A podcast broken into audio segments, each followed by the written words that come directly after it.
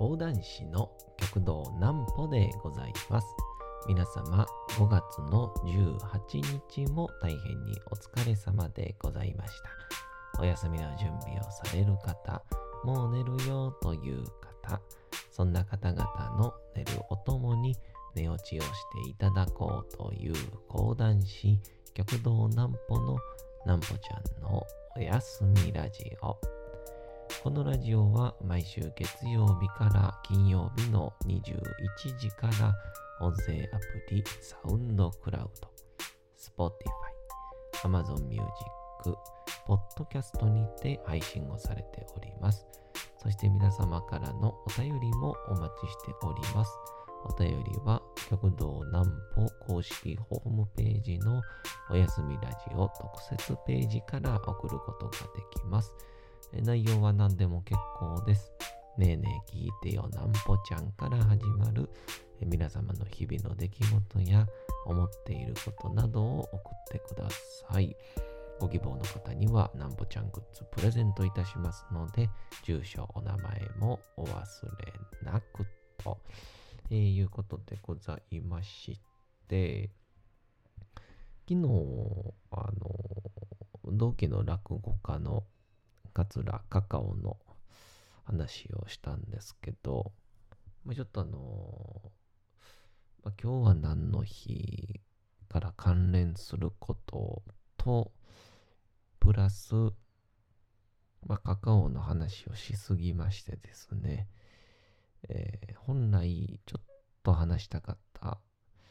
えー隣にいたですね、えー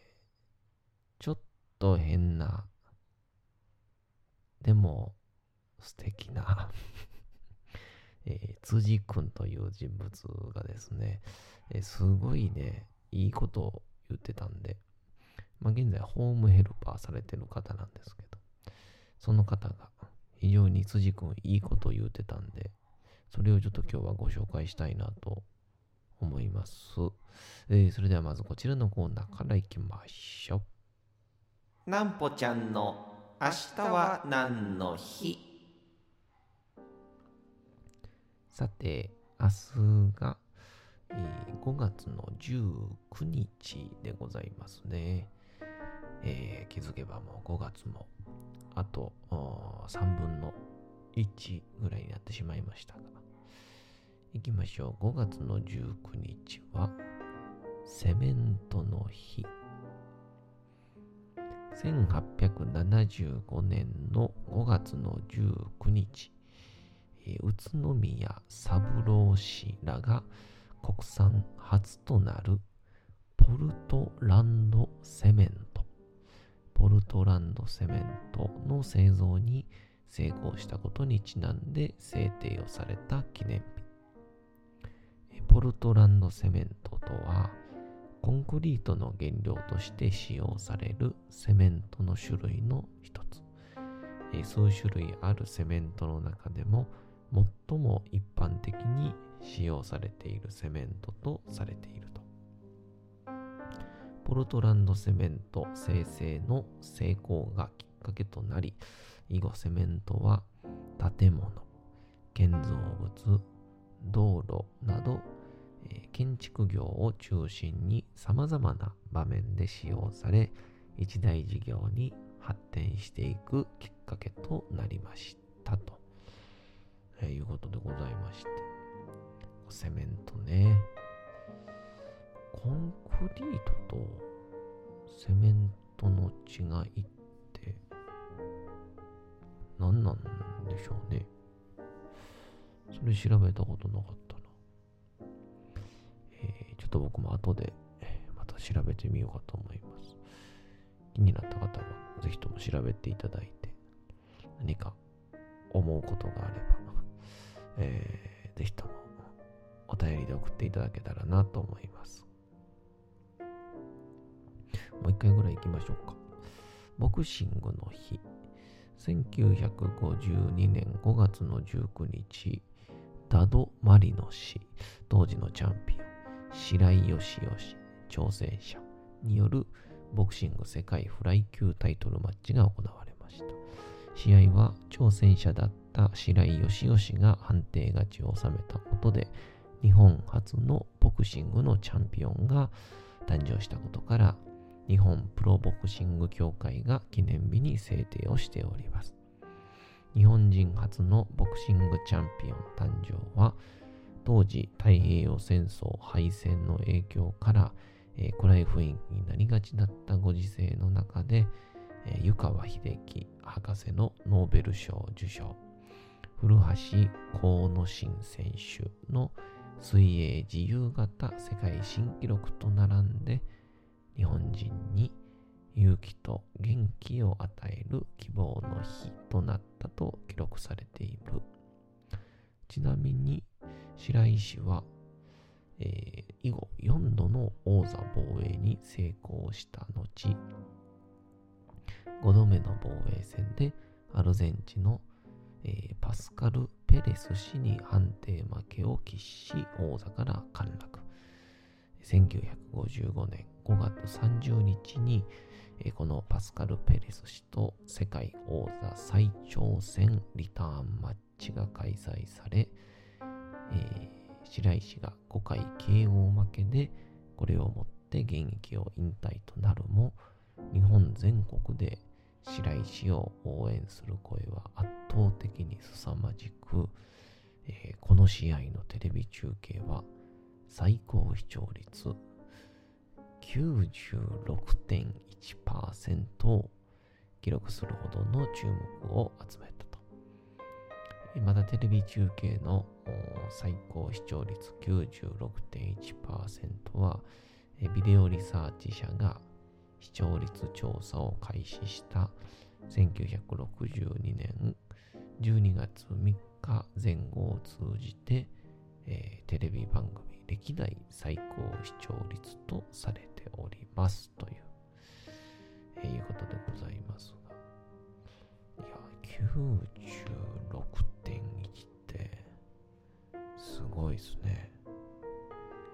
たら当時の人口が多分、まだ60年代とかやったら、1億人に多分達してないですよね。9000万ぐらいですかだったら、8500万人が見てるってことですもんね。むしろ、残りの500万人だけが見てない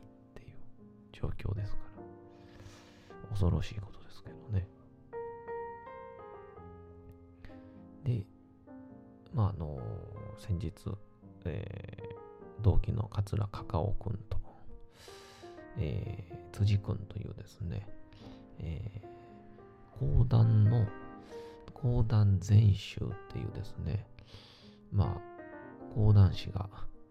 滅びるきっかけに なったものなんですけど、実は。えー、その、まあ言ったら、こう、口で言うた講談を文章にまとめた、えー、講談全集というものがありまして、講談は聞いたことないけど、講談全集をたくさん読んでますっていうですね、ちょっと変な人え素敵な変な人っていう辻君っていうね、人がいるんですが、で、まあ、初めの方はね、えー、講談師にならへんのみたいな感じで誘ってたんですけど、どうも表方、出方じゃないんです、僕はっていうので、えー、振られ続けまして。で、今、こうね、我々講談会とかって、新しい若い力が必要ですから、それは演者にかかわらず、裏方でもやっぱ若い力が必要っていうことで、えー、裏方でいかがですかみたいな。ね、そういういかがみたいな話をですが、えー、その上で、大丈夫ですと OK というよりね、 no thank you っていう感じだったんですけど。なんかあの今ね、辻君は、えー、訪問形式のホームヘルパーをしているそうで、で、まあちょっと地域はね、まではちょっと言えないんですけど、ある地域を中心に、まあご自宅まで行って、で、まあ、いろんな、えー、日常介護というか、えー、日常の生活をサポートする、まあ、介護をしているそうなんですが、で、正直、その、まあ、僕、奥さんもね、え介護士をやってるので、えー、まあまあ、なんて言うんでしょう。まあ、聞くだけ、耳にするだけの範囲なので、多くは喋れないんですけど、まあ、やはり大変な仕事で、まあ、ある意味、世間からすると、また国からしても、まあ、なんて言うんでしょうね。えー、人の集まらない。大変な仕事。だけども、どうしても、まあ、介護というものが、えー、まあ、やって当たり前なんだという通常概念から、どうしても介護士さんの、まあ、社会的地位っていう、まあ、ある意味、お給料ですね。もうなかなか上がらないっていうのも、えー、聞いてたので、大変なんじゃないの？っていう話を結構してたんですけど。で、そしたらまあ、一言目に、いや、全然大変じゃないっすね。むしろ楽しいぐらいっすね。みたいな。あ、すごいな、この人、と思って。で、こう、何が楽しいの？っていう話をしたら、別軸君曰く、えー、毎日、こう、いろんな人と出会うと。えー、今日は、えー、どこどこのなんとかさん、えー、ちょっと怒りっぽくて、え気が難しい。今日は、どこどこの〇〇さん、えこの人はちょっと性格が温厚だけど、ちょっとこだわりが強いみたいな。毎日こう、違う人に出会えて、毎日いろんな話をすると。それが自分にとっては新しい人と出会う新しい友達ができるそんな感覚なんですよねっていう話をしてて、えー、毎日まあ自分のその働くエリアの中で新しい友人、友達が増えてる、いってる感覚なんですよね。だから、毎日結構充実してんすよねっていう話をしてて、変態やなって思いましてね。これね、なんで僕は変態かっていうにはちゃんと理由があるんでね、あの、ここで、あの、バッシングしてほしくないんですけど、ふざけるな。変態なんて言うな。辻君かわいそうだろっていう意見もね、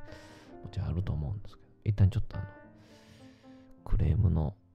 ねえねえ聞いてよ、なんぽちゃん、おいおい来てよ、おいおい聞けよ、なんぽっていうお便りを一旦止めてもらいたいんですけど、なんかそれを聞きながら、えー、僕あの、なんだっかな、この前、違う人のお話で、その、ある人伝いで聞いたんで、その人本人に聞いたわけじゃないので、えー、まあ、そのままでしか話せないんですけど、まある、その、介護士の方がいて、で、その方は、あの、特別養護老人ホームっていう、言ったらもう皆さんお住まいになられてるようなところの、えー、あの、老人ホームで、で、まあ言ったら、やはりホームに入ると、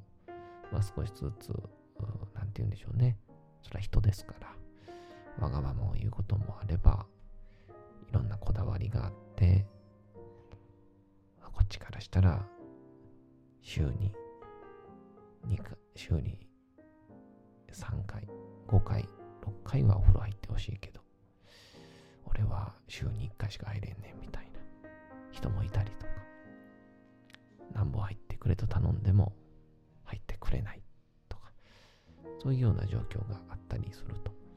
で、その時に、その、まあ僕のこの聞いた方っていうのは、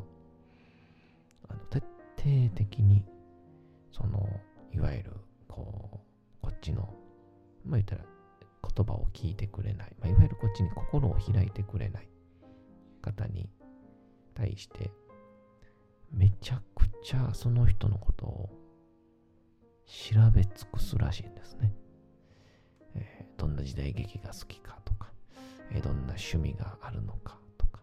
今までどんなことをされてきたのかとか、徹底的に調べ上げると。で、その上で調べ上げると、その人の趣味が分かったりするから、その趣味を話題に会話を始めて、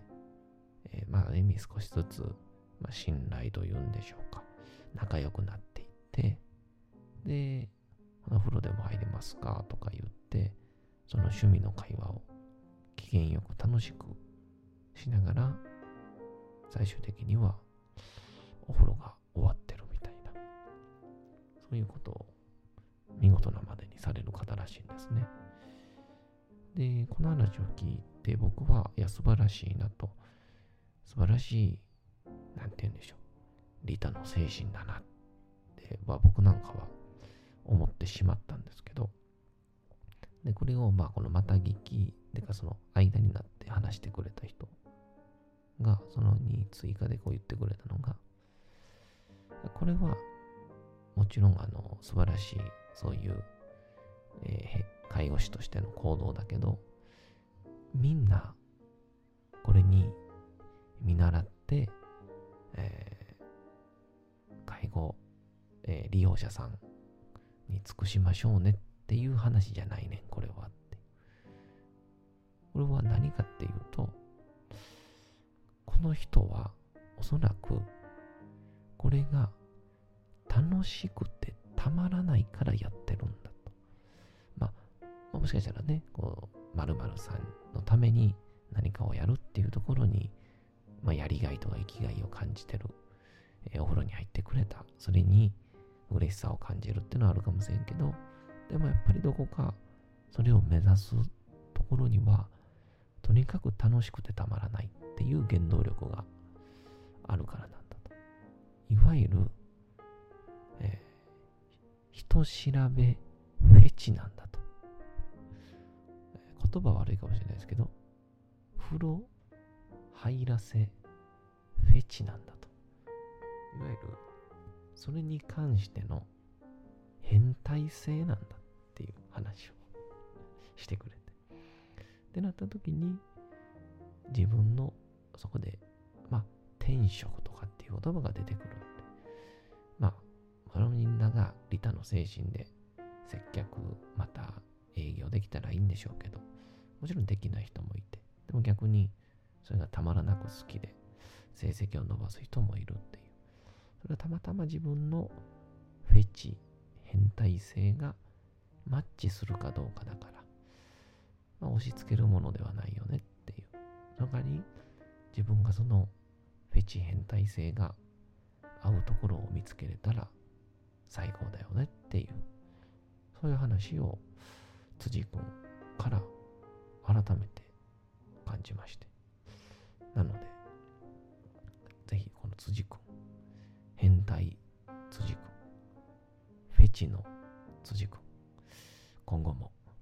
口説き続けたいと思います。それでは次のコーナー行きましょう。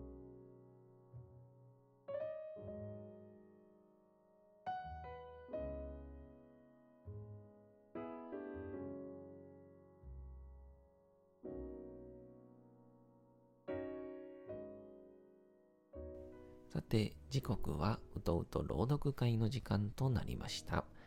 皆様、小さい頃眠れなかった時に、お父さん、お母さん、おじいちゃん、おばあちゃん、お世話になっている方に本を読んでもらった思いではないでしょうか。なかなか眠れないという方のお力に寝落ちをしていただければと、毎日様々な物語、小説をお届けしております。さて、本日お読みいたしますのは、素敵な恋愛のお話でございます。コンビニエントという、なんかこう、切ない感じで、でも最後、なるほどねっていう感じの、ちょっと切なくなっちゃうんですが、ちょっとクスッともしちゃうような物語になっております。本日もぜひともお楽しみください。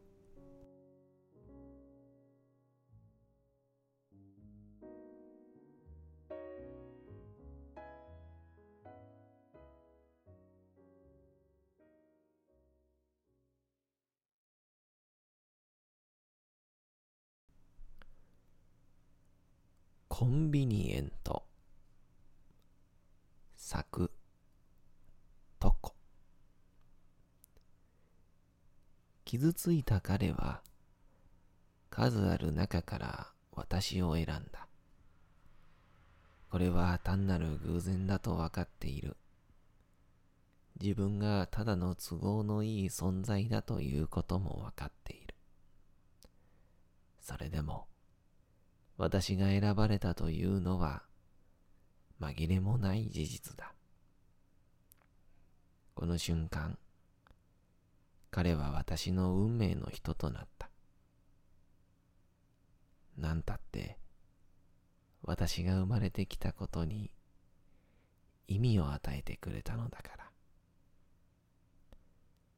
彼のものになってから私は、彼の右腕にずっとしがみついていた。食事の時、テレビを見ている時、寝るとき、お風呂に入るときは、目いっぱいの力でしがみついていた。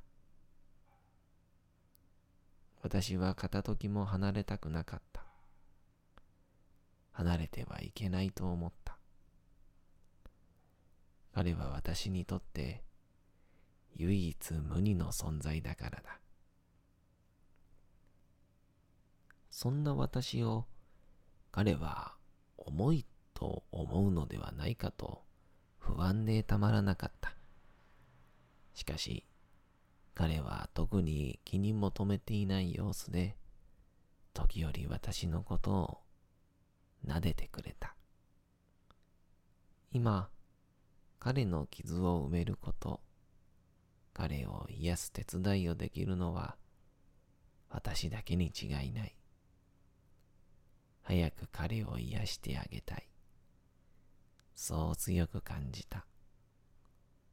それと同時に私の中で別の感情が生まれた気がした。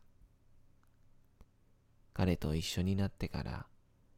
どのぐらいの時が経っただろうか。彼と私では時の流れがまるで違う。きっと一週間も経っていないのではないだろうか。彼との生活は満ち足りている。見るものすべてが輝いていた。ずっと彼と一緒にいられたらどんなに幸せだろ